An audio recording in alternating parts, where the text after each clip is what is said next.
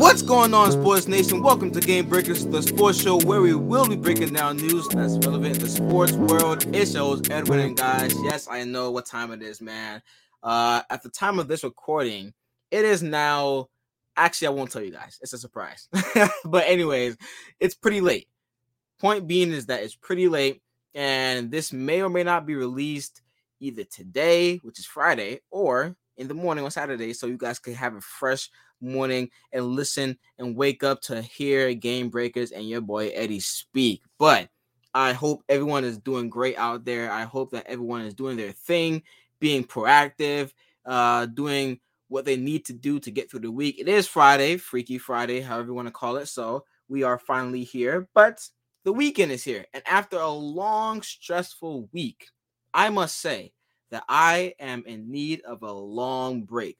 Just kidding, because we don't take breaks out here. We take power naps. Just kidding. We don't even take power naps. You know we do? We just stay up all day, all night, and grind. Just kidding. but anyways, guys, guys, I'm just playing too much, man. Anyways, let's get straight into it because you know me.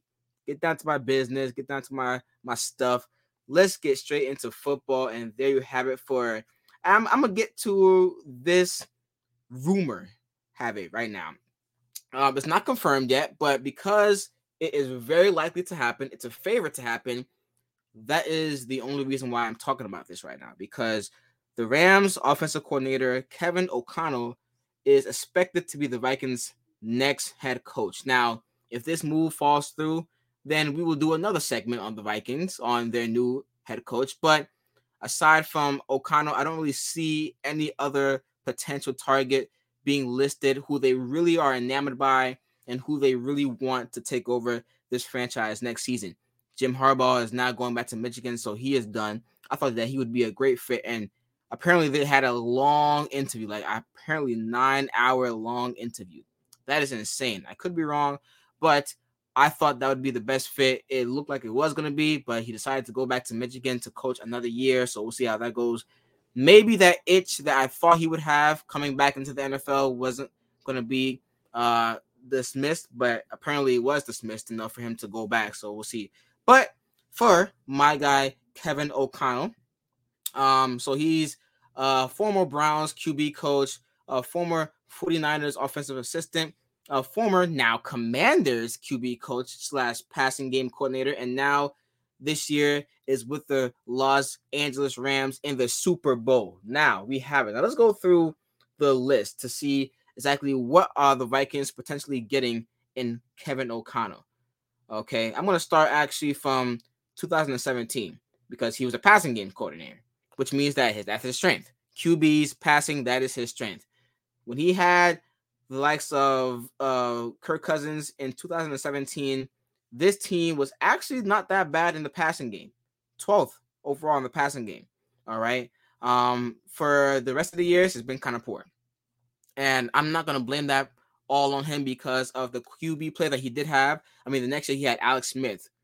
Alex Smith, um, and that year they ranked 28th in passing yards. But that was the year when Alex Smith was trying to make his comeback, you know, the feel good story that he had, which was great, by the way. Um, but he was pushing on, helping the team make some uh, nice wins and it was a nice thing to watch. But they were still poor in the passing game. He started 10 games that year. And the next year after that, which is his last year, was Case Keenum starting that year. Uh, they were ranked dead last.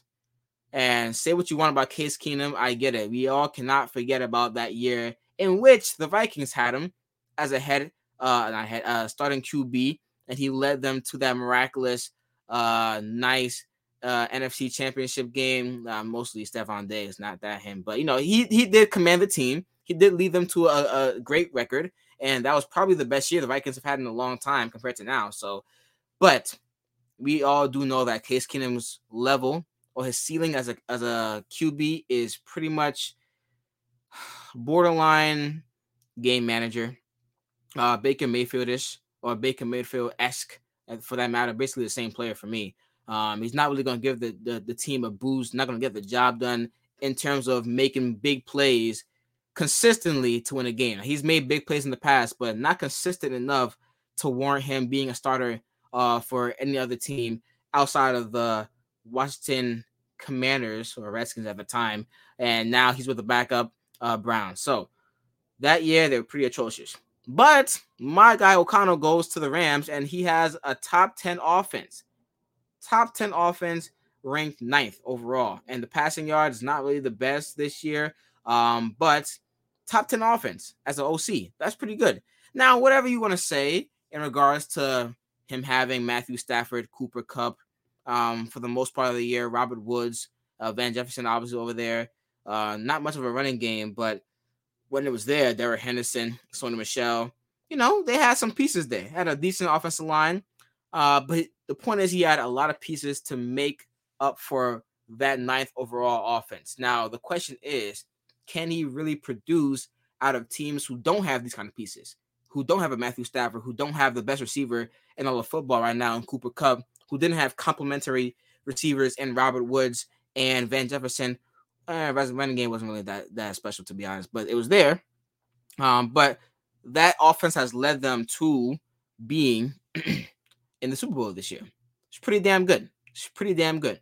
And I just wonder how he would have fared with actually Jared Goff at the helm, but didn't have to worry about that because Matthew Stafford is there. Good for him.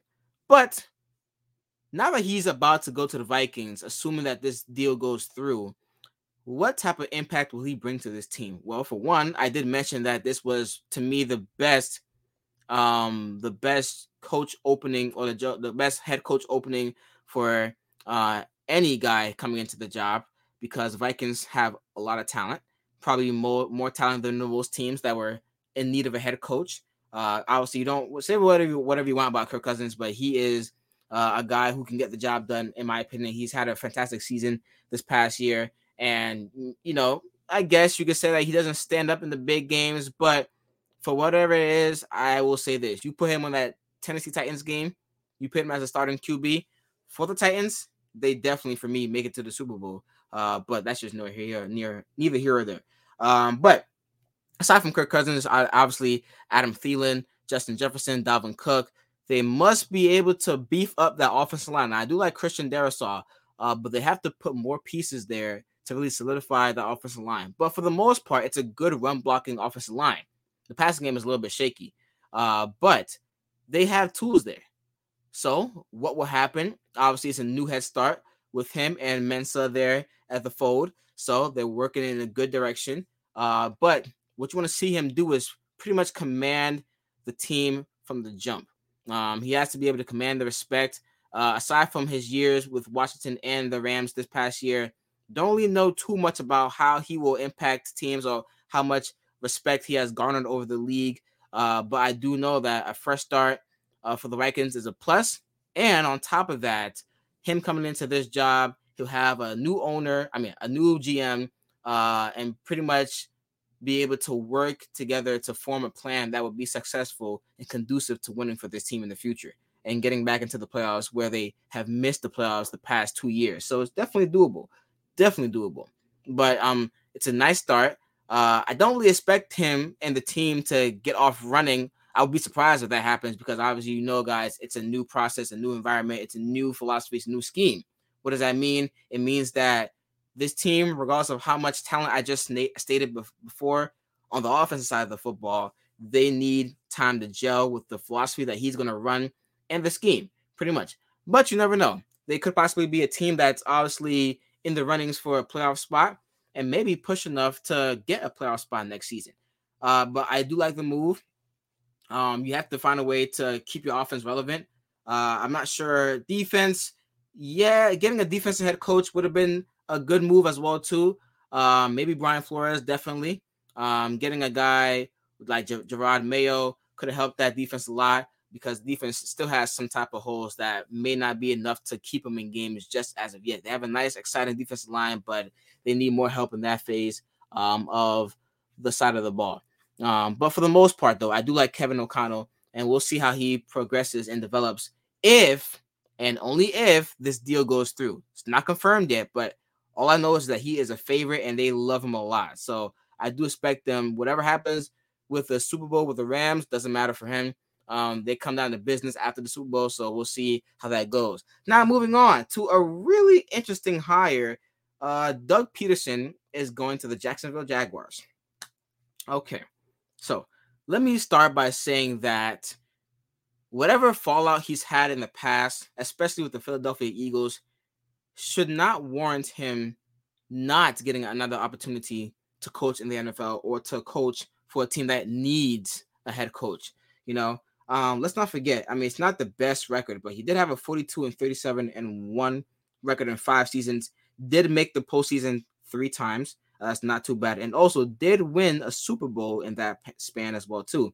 Um, obviously, we get the controversy with him benching Jalen Hurts at that last game against Washington, and then you know putting in Nate Sudfeld, and then giving the Washington football team at the time pretty much the win to get into the playoffs. And Giants fans were mad as hell. We get all that. A lot of scrutiny, um, and also the fallout between him and the front office about whether or not they should keep his staff, which he wanted to keep him, but they didn't want to keep him. Yeah, I basically got mad at them telling him what to do, blah, blah, blah, blah, blah, blah. But here we are. Jacksonville. Okay. The biggest thing for Jacksonville is yes, you want to go with a coach that you may want to give a chance to to see if he can develop into a good, outstanding, uh, you know, good. Uh, I say good, good again, good, outstanding, uh, smart, efficient coach. But going with Doug Pederson isn't a bad thing to do. It really isn't. I mean, you have to get a guy who knows how to win. He's done that in the past. That's checked. Uh, two, who can handle big name QBs, quote unquote. He's had Carson Wentz, he's had Jalen Hurts. May not have been the best way to handle them, but he's had uh, some uh, some connections with these QBs in the past. So that's two.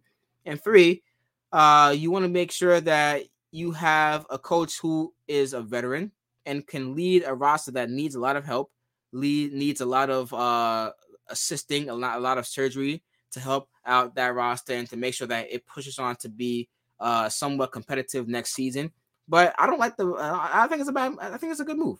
I, I don't think it's a bad move. Is what I'm about to say. But you know, it's it's nice, steady. It's not too bad. Um, he will get to work with Trevor Lawrence. He has no state tax in Jacksonville. It's a nice place. Um, a patient owner. All of these things similar to what Urban Meyer was going to go through uh this season, and uh, you know, obviously it's supposed to be last season as well too. But he had that little. Oh, I want to say little, but it was terrible. Big uh stint, multiple mistakes and he just was not the man for the job. And it just portrayed Jacksonville as once again a circus house, um, signing T- T- uh, Tim Tebow, you know what I'm saying, doing kicking the kicker, all that nonsense, just portraying this team as another circus. And for Doug Pederson, next season is going to be trash as well too. I really don't expect once again this team to kick off, especially since they are in a worse state than the Vikings I just mentioned before yeah, they're gonna struggle a lot. But there should be a difference between this year and last year. One, Trevor Lawrence should look better. Two, the whole team should ha- just be more competitive and should be more disciplined to winning more games this season. That's the biggest thing. Want to find a way to win more games. And if you could do that with a veteran head coach or a coach who's been here long enough, like Doug Pederson, you have a shot at doing that. You know, this team hasn't won or had a winning season since what 2017 Blake Bortles A- AFC Championship game, Leonard Fournette, yeah, Sacksonville defense, yeah. But um, to get back to those levels and to those heights, um, the best bet may be to go with a coach who knows how to win football games and who knows how to deal with QBs. Now, I'm not sure exactly how he's going to deal with Trevor Lawrence. That will be remain to be seen. But if it does happen properly, where he's able to get the best out of Trevor Lawrence, or at least get some type of progression towards being the star QB, the generational QB that we all thought he would be uh, come this season, then it's a big bonus and it's a big step forward for the team. And now you can look at keeping him. Now you can look at strengthening the squad. Now you can look at bringing in uh, more key players. Uh, now it depends on the GM drafting the right players. It all comes down to it. But sooner or later, you get this sense of this team moving from the mud where it has been in the past to now finding some type of hope into the next seasons. So it's not a bad offer. It's not a bad offer. It's not a bad uh, hire for me. And in the past, his offenses have finished uh, top 10 in yardage once and top 10 in points three times. It's not bad at all. It's not really bad at all. So depending on how he's able to at least uh, do the groundwork, lay a foundation, find a way to make sure that the team is doing the basics right. Because a lot of the things that killed this team last year was not just because they were poor on offense, uh, not because they didn't have the talent, but because they just made stupid mistakes, stupid mistakes, and obviously that comes down to um, a lot of a lot of things. Uh, Trevor Lawrence making some rookie mistakes. He had to suffer the growing pains, but he just added on to the whole entire team's uh, loss and the embarrassment that they faced last season. Um, the fumbles, you know, the penalties. Not that good of a team. And if you are a bad team, you have to at least do the basics right. You have to. You can't. You can't leave out those. So that is the only way they're to get that you're to get a chance to win the football game for me.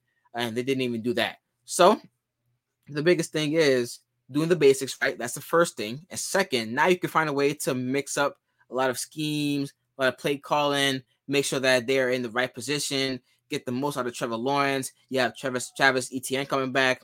Um, James Robinson is still going to be there. Uh, you know, you're going to have these exciting parts to your offense and probably defense as well too. You know, and we'll see how that goes. But um, I do like the hire. I do like Doug Pederson and once again, it's patience here. It's patience. This is not a one year project. It's not a two year project, probably. Three year, maybe pushing it. But by year three, if he's still here, we have to see immense progress. That's all it is, guys. Progress every year. Progress every year. It's going to be a tough task for Doug Pederson to do because of how terrible this team has been. But if there's any other potential head coach on the market aside from that can do the job, which I think Brian Flores could have done, um, then it's probably Doug Pederson for me. Probably Doug Pederson. Yes. All right. Now, let's get into some basketball talk. Yes, sir. Oh my gosh, man. I love it here. I really, really love it here. So, we have some movement. We have some movements, guys. Here we go. Some trades happening in the NBA. I love it. Okay. Now, the biggest trade that happened today came between these two teams, Clippers and Trailblazers. Um, so what went down is the Clippers sending over Keon Johnson, Justice Winslow, Eric Bledsoe, and a second round pick to acquire from the Trailblazers Robert Covington and Norman Powell. Wow. Okay. So, what does this mean for both teams? All right, let's start with the Clippers because they made the the more moves in this trade, and they are now getting guys like Robert Covington. So this team already ranks, uh, it ranks seventh in defensive efficiency. It ranks tenth in opponents' points per game, and despite all of that, this team is only what I believe seventh in the West right now, if I'm not mistaken. Let me just double check that. Yes, yes, yes, they are eighth in the West. Sorry, eighth in the West right now. 27 and 27. After that nice uh, great uh, back-to-back uh, scoring by them in the win against Lakers last night, but we'll talk about that later. Uh, but this team is struggling to score the basketball. Not that great offensively at all. Just eh, for the most part, it's pretty even. Uh, you know, they get this, they give up 106 points, they score 100 106 points. It's not too bad. Uh, but if you want to look at how this team performs, I must say also, by the way, before we get into this trade, Ty Lue is doing a fantastic job of at least keeping this team afloat because not having Paul George, Kawhi Leonard is a big loss. And sometimes we forget about that. We forget about how this team is performing and how sometimes they could play bad basketball, but we also forget about their star players missing and the reason for them playing this uh, sort of band together, disorganized at times, but us against the world basketball, and it's been proven in the past couple of seasons when they had big injuries to Kawhi Leonard and Paul George. But right now, this team ranks 25th in points score. That is not good at all. Okay, so offensively, Norman Powell is the guy. I love Norman Powell. I really do. What does he do? He's a scorer. He's a backcourt scorer, and he's efficient at doing so. I think everywhere he's went, from Toronto to uh, uh, Portland, has been exceptionally well. Like he has contributed well, and he has also developed into a nice scoring piece off the bench. So when called upon, he has done his job. This year, averaging 18.7 points per game, not too bad. Um, and when it comes down to it, however you want to play the lineup, you bring in Norman Powell right now to start, maybe at the two. All right. And then when Paul George comes back, you put him down at the bench. That's fine. He's a he's usually a bench guy anyway, and making his most bread off the bench. So him coming up and doing that would be a great thing for the Clippers. But right now they need scoring. Right now, no Paul George, no Kawhi Leonard. So they need help at the at the end. And from the looks of it, having guys like Justice Winslow, who we'll get to in a moment, uh, Eric Bledsoe, even Keon Johnson, who is a project rookie, um, wasn't helping them in that regard. So uh, right now, I love the move. That is a great move by the Clippers to get Norman Powell. Now, Robert Covington, three and D never goes extinct, people. It never goes extinct, and it probably will never go extinct. Um, so Robert Covington will always these Robert Covington types of players will always have a role in every team, always because you always need defense and you always need shooting. Robert Covington only averaging 7.6 points uh, this season, not too shabby, but that's not his biggest thing. The big thing is he's coming on to a team that is already top 10 in defensive efficiency and top 10 in points allowed. That is phenomenal. They just got meaner on defense. People don't understand how great of a move this actually is. Because having Robert Covington, now you have a versatile defender, a guy who can hold his own. The Portland Trailblazers, they had that was his best defender. That was their best defender. Sorry. Robert Covington, now he's gone. Now they have to rely on guys like Justice Winslow and Eric Bledsoe, who are not terrible defenders. Uh, but for me, this season, definitely not better than Covington. So now that's gone. And that defense for the Clippers, now you get to one be more defensive, limit uh, teams to uh, uh, little scoring, and two, on top of that, you know, have the occasional three here and there. Um, not the biggest offensive threat in the world, but can do his thing. You know, I'll never forget when he was with the Philadelphia 76ers and in the playoffs, he was just killing us, killing us in the playoffs with the three. You know, that year they won in five against my Heat, but that's neither here or there. The point is, he is a guy who is long, lanky, athletic, uh, can switch from uh, pretty much for me the two to the four, uh, and now you have a chance to play small ball lineups. Uh, whether you want to play uh, him, Zubac, um, not him, him, uh, Batum, you know, uh, Terance Mann. Now you have Reggie Jackson, you have Norman Powell. That would be your best lineup for me for a small ball lineup. But obviously Zubac is out, so uh, he's not going to be there for some time. But when he comes back, still you have more depth at that front court uh, option. So now it's good. It's pretty good to have. We look at Robert Covington and the way he's been able to defend, not really much at an elite level, but solid enough to hold his own and to make an impact in the game. That is what I love about Robert Covington. And the Clippers, for me, they are winners here. They're probably the winners of the trade because you get in guys like Norman Powell, who, by the way, can contribute immediately. These guys that they got can contribute immediately and it helps out both phases of the offense and defense for them. So now this will be a great thing for them. But for the Blazers, whoo, here comes the head scratchers for me. So let's get into first off the contract situation between these two guys, right? Forget about uh Keon Johnson because he's a rookie right now. Uh, he's pretty much a young guy. Um, he's gonna have his contract dispute in the future. Uh, but we have Winslow and we have Bledsoe. Bledsoe's contract is not fully guaranteed, but that expires. Um, that is, pretty much uh contract over in, in that sense in 2022 slash 2023, and Winslow's contract expires next season. So the question is, making this trade for these two players or these three players for that matter um, because we all know that immediate contributors, I, am assuming that it will be Winslow and Bledsoe at the moment. Making this trade, do you intend to tie them down? Maybe not.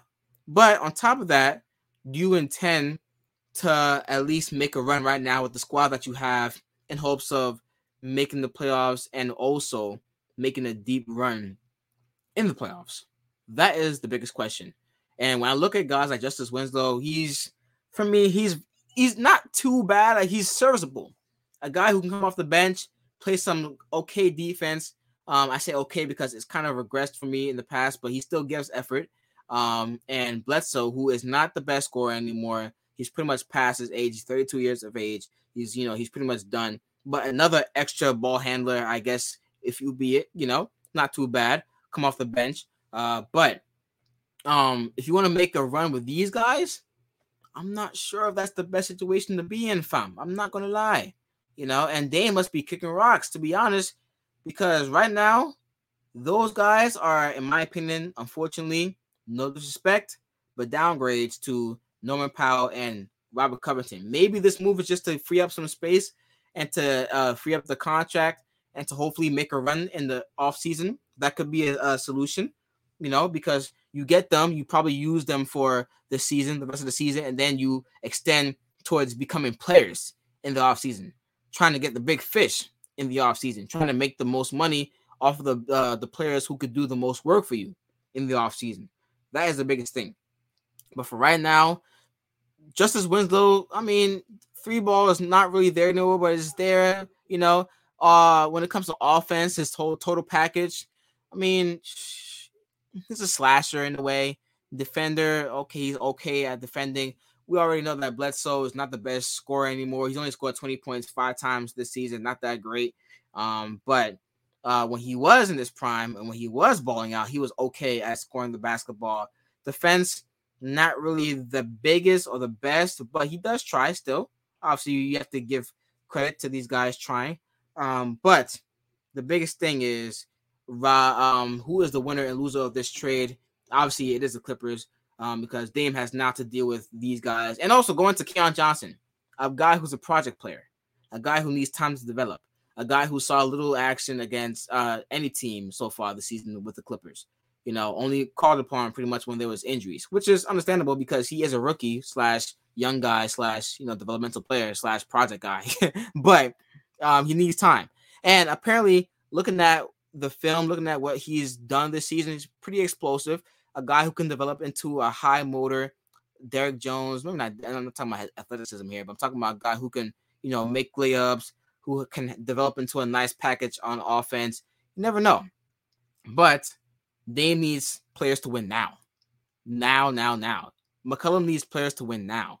Mostly about Dame though. Uh, but you know, these guys, I'm not sure they're the best fits to help this team win now. But in regards to this team's depth, it does help out with the team's depth. I will say that. Kind of, in a way. You get three instead of two now. So, you know, uh take it however you want. But in the past, we have questioned the want for the Trailblazers to develop team depth and to hopefully give guys minutes off the bench who can contribute in key situations. And in the past, that has not been the case. It's been mostly a seven man lineup in the playoffs, eight man lineup at the most, and you have to rely on guys to play 40 minutes plus a game, pretty much that same seven lineup. Now, the bonus is they have Anfernee Simons playing well. I mean, I'll go back to what I said before early on, on in the season, and I was wrong. Once again, I will admit I was wrong. Um, I did say that I did not expect him to contribute and to be able to maintain this high level of offensive scoring this season, uh, especially until this point. And he has proved me wrong by that. Um, obviously, having players who are injured, having Dame who's injured, CJ McCollum who's injured, gives him more opportunities to do so.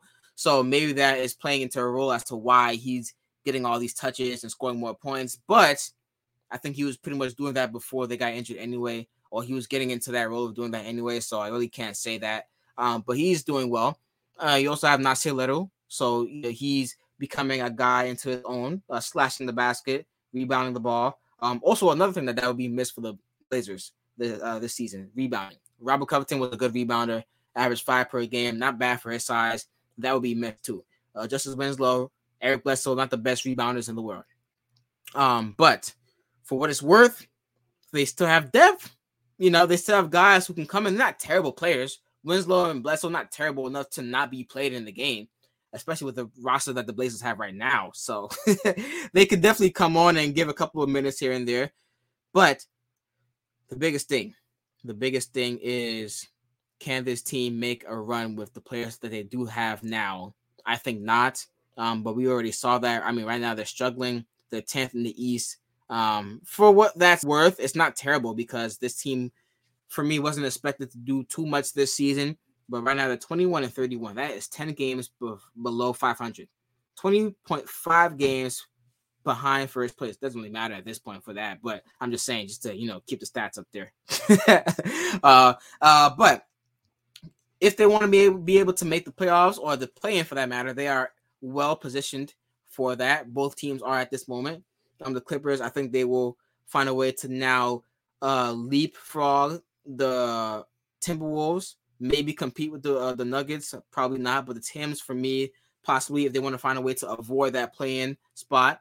Um, but that is not possible possible because Norman Powell and Robert Covington give you those key minutes to now be flexible within the offense and defense to make these kind of plays. Uh, but the for for the Blazers, I mean, right now, New Orleans is on their heels. Right now, the Spurs are on their heels. So what these moves do is pretty much keep them around that same area. Maybe contend with the Lakers for the ninth seed, maybe eighth seed, depending on how things go. Uh, but I don't really see them really improving too much from this deal at all. Not for me at all. No. But the Clippers, though, good move for them. Good move for them. I love it. I love it a lot. All right, here we go. Now, guys, guys, guys, guys, guys. By the way, for those who are counting at home, the Nets are actually open to a Harden trade. Can you believe that?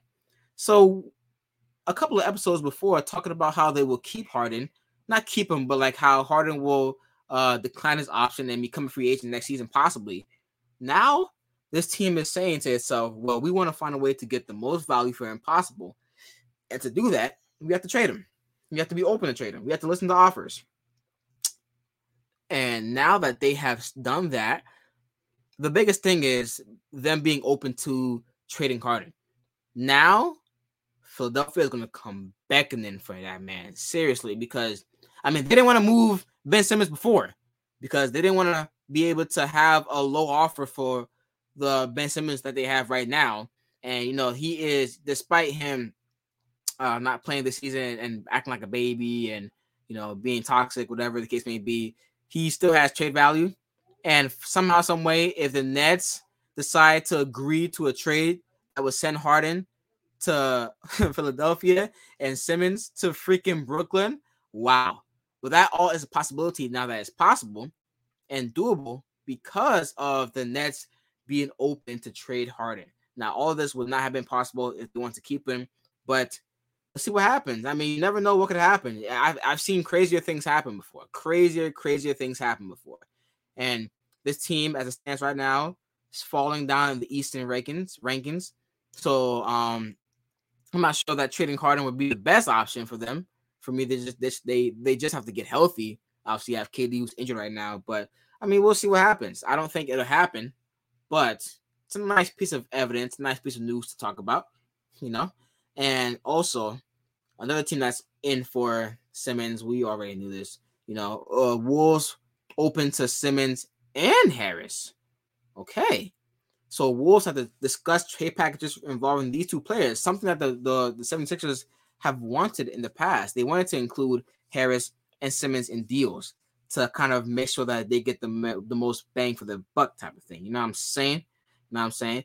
Once again, another piece of news that's pretty interesting, but not too much for me because we already know that these two teams or this team, Philadelphia, has been circling around the trade deadline every freaking day, man. It's, it's every day.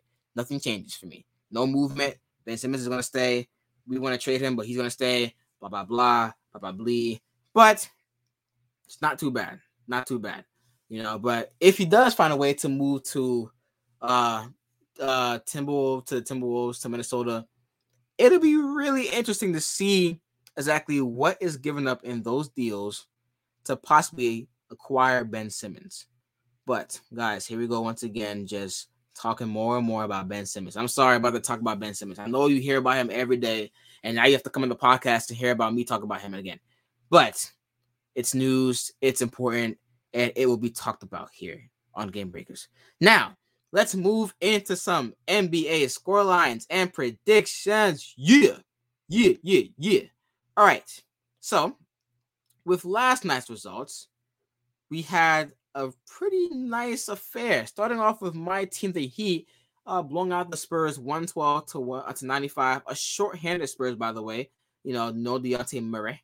My God, no Dejounte Murray. So that's pretty much the reason why they got blown out pretty bad. But, you know, still can't take away from the result that my Heat did on the road.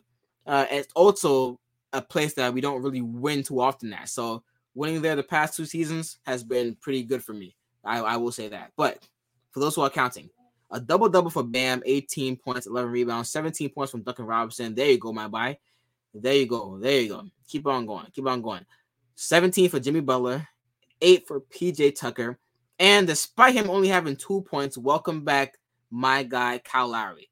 Yes, I did mention to you guys before that he is a big miss for this team.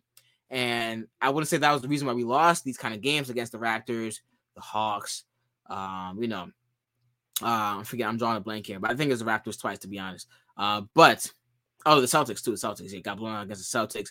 Uh, but um, he is a big, big, big bonus on the court when he is on the court and is healthy. So kudos to him. And off the bench, 24 points from Tyler Herro, six man of the year, six man of the year. All right, for the Spurs, 22 points from Derrick White, 16 from my guy Tre Jones, and we have seven apiece from everybody on the starters. We have Thaddeus Young, Keldon Johnson, and Devin Vassell, seven apiece. Not too bad, I guess you could say. Uh, but in the end, the Spurs fall to 19 and 34. He improved to 33 and 20. Lakers and Clippers. Actually, I'll save that game for last because it was a nice game. Last game of the night, too. Uh, I'll go Bulls and War and Bulls and Raptors. Sorry. Bulls lose on the road in OT 120 to 127. Clutch clutch tip in by Scottie Barnes to send the game into OT. There you freaking have it. And once again, I mean, we already kind of know how this team plays basketball based off of the way I speak about them and based off the way I read these score lines because they just play uh, a basketball, a style of basketball that is well run. It's community based, and there's one guy can go off, but for the most part, they need the whole team to score to win these games, and that's what happened again. The whole starting lineup scored once again, double figures. 25 from Pascal Siakam, 13 boards. He should have been into the All Star. By just saying, 21 apiece. 21 apiece by three players actually. And Anunoby, Scottie Barnes, and Fred VanVleet. And 16 off, uh, 16 also for Gary Trent Jr. Oh, a bit of an off night for a guy who's dropped 33 points, uh, 30 plus points the past couple of games, but whatever. 16 off the bench for Chris Boucher. Um, the biggest thing for this team, though, they need depth they need a lot of depth because as good as their starting lineup is, as scrappy as they are, I mean, running a six, seven man lineup would not prove to be good enough in the playoffs if they do make it in the playoffs. I mean, all you have right now is Chris Boucher off the, off the freaking bench. You not, I, I, don't see any guys that scare me. Maybe Precious Achiuwa, probably not. But anyways, for the Bulls, every starter scored in double figures as well. Two 28 points from DeMar DeRozan, six rebounds, seven assists, 13 for uh, Javonte Green, 30 points. 30 points. Have yourself a day. 30 points, 18 boards for Nikola Vucevic. 15 for Zach LaVine, and 11 for Ayo Dosunmu, and 16 off the bench from Coby White. Okay, now we have the Hawks and the Suns. The Suns have not defeated the Hawks uh, at, at Atlanta in the past. How many games now? Can you believe that? But still coming with the best record in the NBA on the road, still could not get the job done. Losing at on the road 115 to 124. Now for the Hawks, 43 freaking points from Trae Young, 13 for uh, my guy Hunter. Uh, we have 19 from John Collins, who did leave in the fourth with an injury, but he did play really well, 10 boards as well too. 19 points for Kevin Huerter and 12 off the bench from Danilo Gallinari. Now for the Suns, we had 24 points from Mikal Bridges, 18 for Chris Paul, 32 for uh, Devin Booker, and 10 for Jae Crowder, 12 and 13 off the bench for JaVale McGee, and Cam Johnson. Okay, Tims and Pistons. 128 one for the Tims to the Pistons on the road. Uh, so we have every starter scoring in double figures. 25 points from Anthony Edwards. Also should have been a star for the NBA All Star. Uh, was not called. Karl-Anthony Towns, 21 points, 14 boards. Not bad for my guy. 10 points from my guy, uh, Jaden McDaniels. Uh, we also do have 13 and 11 from Vanderbilt and Pat Bev. Pat Bev, once again, efficient scoring, 50% shooting, and 10 points. Guys balling. Gotta give him respect. Guys balling. And off the bench, though, 23 points from Taurean Prince and 18 from Malik Beasley. Now, Malik Beasley off the bench, okay, not bad. But Taurean Prince has been making some moves lately off the bench. Not bad for him. Not bad. Also, efficient shooting, five for six from three. All right, for the Pistons, Detroit basketball. I mean, what else can you say about this team, to be honest? 20 points from Jerami Grant, 21 points from Saddiq Bey, 10 points from Isaiah Stewart, and, you know, seven and six apiece from Cory Joseph and Rodney McGruder. McGruder still in the league, my guy. 25 points off the bench from Fred Jackson and 13 from Trey Lyles. All right. Now we have the Kings and the Warriors. Warriors playing some Warrior basketball. My goodness, man. But Klay Thompson, 8 of 11, 7 of 9 from 3, 23 points, 5 rebounds, 7 assists. I'm so happy. Feel like a proud dad, man. I'm so happy for my guy, Klay Thompson, man. Seriously. 20 points from Steph Curry, efficient shooting as well, too. 10 points from Kevon Looney, 12 points from Andrew Wiggins, not Aaron Wiggins, Andrew Wiggins. 18 points from Jonathan Kuminga, 8 of 10 shooting. Wow. His only two misses were from three. Can you believe that? 14 points from Damion Lee and 12 off the bench from Jordan Poole. Every guy scored efficiently last night. 56% shooting from the field from the Warriors and for the Kings. Not bad at shooting night for them, too, but obviously they couldn't keep up with the Warriors and their offense. 25 for Harrison Barnes, former Warrior. 18 for Mo Harkless. Wow, not bad. 26 from Davion Mitchell. 10 for Tyrese Halliburton. and 17 from my guy Damian Jones. No De'Aaron Fox this game. And last but not least, the game that was the most fun to watch by my standards last night, the Lakers and the Clippers, the battle of the LA. You know, every time you watch this game, it's like watching a Chargers and Raiders game. Obviously, more Raiders fans than not, but these guys over here cheering for the Lakers as they're as they're coming back. It's crazy. It's crazy. Seriously. They're cheering, and then when the, the Clippers make a big bucket, they're cheering. Like, who's really cheering on this part? Like, what's, what's, going on? Seriously. But anyways, what a narrow biter win for the Clippers, 111 to 110 after having a double digit lead in the second half. Lakers stormed back, but it was not enough. A lot of lead changes in the in the final two minutes, but was not enough. All right, 29 points from my guy Marcus Morris. Wow. Have yourself a day, big guy. 20 points from Serge Ibaka. Yes, he had a lot of easy buckets last night, too. Did his thing. 25 points and the go ahead game winning field goal from Reggie Jackson. Okay. Yo, he was over here high stepping, skipping. He pointed to Terance Mann to come set the screen. Yes, put me on Austin Reaves. Put me on Austin Reaves and let me go get a bucket. You know, but a lot of people are saying that Russell Westbrook should have came on the double a little bit quicker. Didn't happen, but you know that prompted to the easy go ahead bucket by Reggie Jackson and 10 off the bench from Luke Kennard. Okay, for the Lakers, in their losing effort, we had 30 points from Anthony Davis, 17 boards, have yourself a day, big guy, big guy. 17 points from Russell Westbrook, not bad shooting as well too. Six rebounds, four assists. 21 points from Malik Monk, and off the bench, more of a cohesive, complementary unit uh, community unit, the most guys score points with Taylor Taylor Horton Tucker for nine. Not too bad, but Anthony Davis misses the go ahead floater and they lose that game. And right now they're in the what uh ninth seed? Yes, ninth seed. And two both of these teams are playing some bad basketball, but say whatever you want. Some of them not not his fault, some of them is his fault, whatever.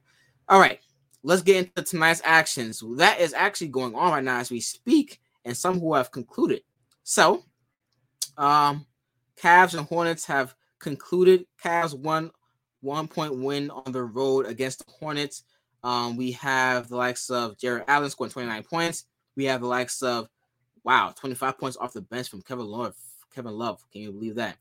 Um, and 12 points from my guy Brandon Goodwin. Wow, okay, not bad. For the Hornets, 24 points from Terry Rozier, 15 from Lonzo Ball. I mean Lamelo Ball. Sorry, sorry, sorry. Big sorry. All right. Um, 12 points from uh, Miles Bridges and 21 off the bench from uh, Kelly Oubre Jr. But in the end, the Hornets lose at home. Okay. Now we have the likes of the Celtics getting the job done on the road against the Pistons. Once again, back to back losses for the Pistons. Um, Pistons had likes of 21 apiece from Hamidou Diallo and Saddiq Bey, and 10 for Jerami Grant. Celtics, we had 24 points from Tatum. Um, we had nine rebounds from him too as well. 13 from Jaylen Brown, and off the bench 12 from Richardson. My guy Jay Rich, yes sir. No, the Celtics are actually playing some good basketball lately. I mean, they blew us out. That's one. But two, I'm still holding out hope that this team doesn't make the playoffs because I absolutely despise the Celtics. But for what it's worth, they are now four games over 500 and still in that playing spot, but we'll see what happens.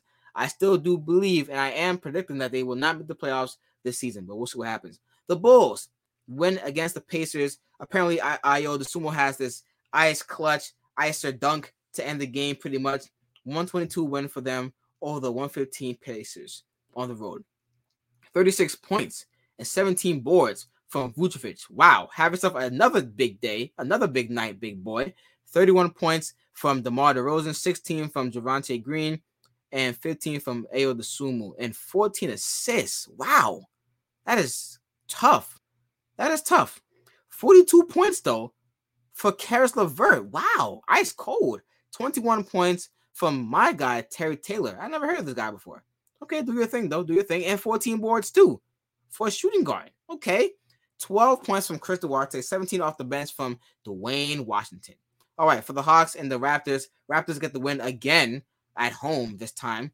Um, 20 uh 125 to 114 are the Raptors behind 33 points from Pascal Siakam, 16 from Scott Barnes, 26 from Fred VanVleet, 11 assists, 19 points from Gary Trent Jr., and almost another night of double figure scoring from every starter.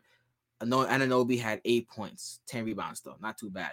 For the Hawks, 23 points from John Collins, 23 from uh DeAndre Hunt, uh, De, uh sorry, yeah, DeAndre Hunter, uh 22 from Trae Young, and 18 off the bench from Bogdanovich. Okay. Now that is all the games that are concluded right now as it stands. Rockets and the Spurs in the fourth. Spurs are winning that 117 to 94. Spurs going to take that for me. Uh, the Nets are getting blown out uh, on the road against the Jazz. So 67 to 99. Definitely going with, the Jazz here. Pelicans and 70 and, and oh Pelicans and Nuggets, sorry. It's 75 76 in the third. Give me the Nuggets. Uh, we have the Thunder and the Trailblazers in the second, 24 to 19. Give me the uh nah, give me the Trailblazers. And we have last but not least the Mavericks and the 76ers. 76. Give me the Mavs here. And for Saturday and Sunday's matchups, I'll do that really quickly because obviously we don't really record on Saturday and Sunday unless we have to. But um, you know, I'll give you guys a little spiel of how I think going into this weekend. We have Heat and Hornets. Give me the hmm. Give me the. Obviously, Kyle Lowry's back. Knicks and Lakers. Actually, give me the Knicks here. Grizzlies and Magic. Give me the Grizz. Suns and Wizards. Give me the Suns. Sorry, Wizards. Bucks and Trailblazers. Give me the Bucks. Thunder and Kings. Give me the Kings here. And for Sunday's matchups, Philly and Bulls. I love that matchup. Give me the Bulls, though. Give me the Bulls. Pistons and Tims. Give me the Tims. Nets and Nuggets. Hmm. Give me the Nuggets. Pacers and Cavs. Give me the Cavs. Celtics and Magic. Give me the Magic. No, give me the Celtics. Give me the Celtics. Hawks and Mavericks. Give me the Mavs. Pelicans and Rockets. Give me the mm, give me the Rockets. Give me the Rockets. And last but not least, the Bucks and the Clippers. Give me the freaking Bucks. Sorry, Clippers. but guys, there you have it for today's episode. Episode, episode. Yeah, yeah. Make sure to continue to support NBS, to support your guy Eddie, to support Game Breakers, to tune in every week, Monday, Wednesday, Friday, and be prepared for Tuesday, Thursday, Saturday, and Sunday if I don't record on Monday, Wednesday, Friday. But we are always here every week to give you guys the spiel and the showdown for sports. Keep on doing your thing. Everyone, keep on grinding. Be safe. It's your boy Edwin. Have a great weekend, and I am out. Peace.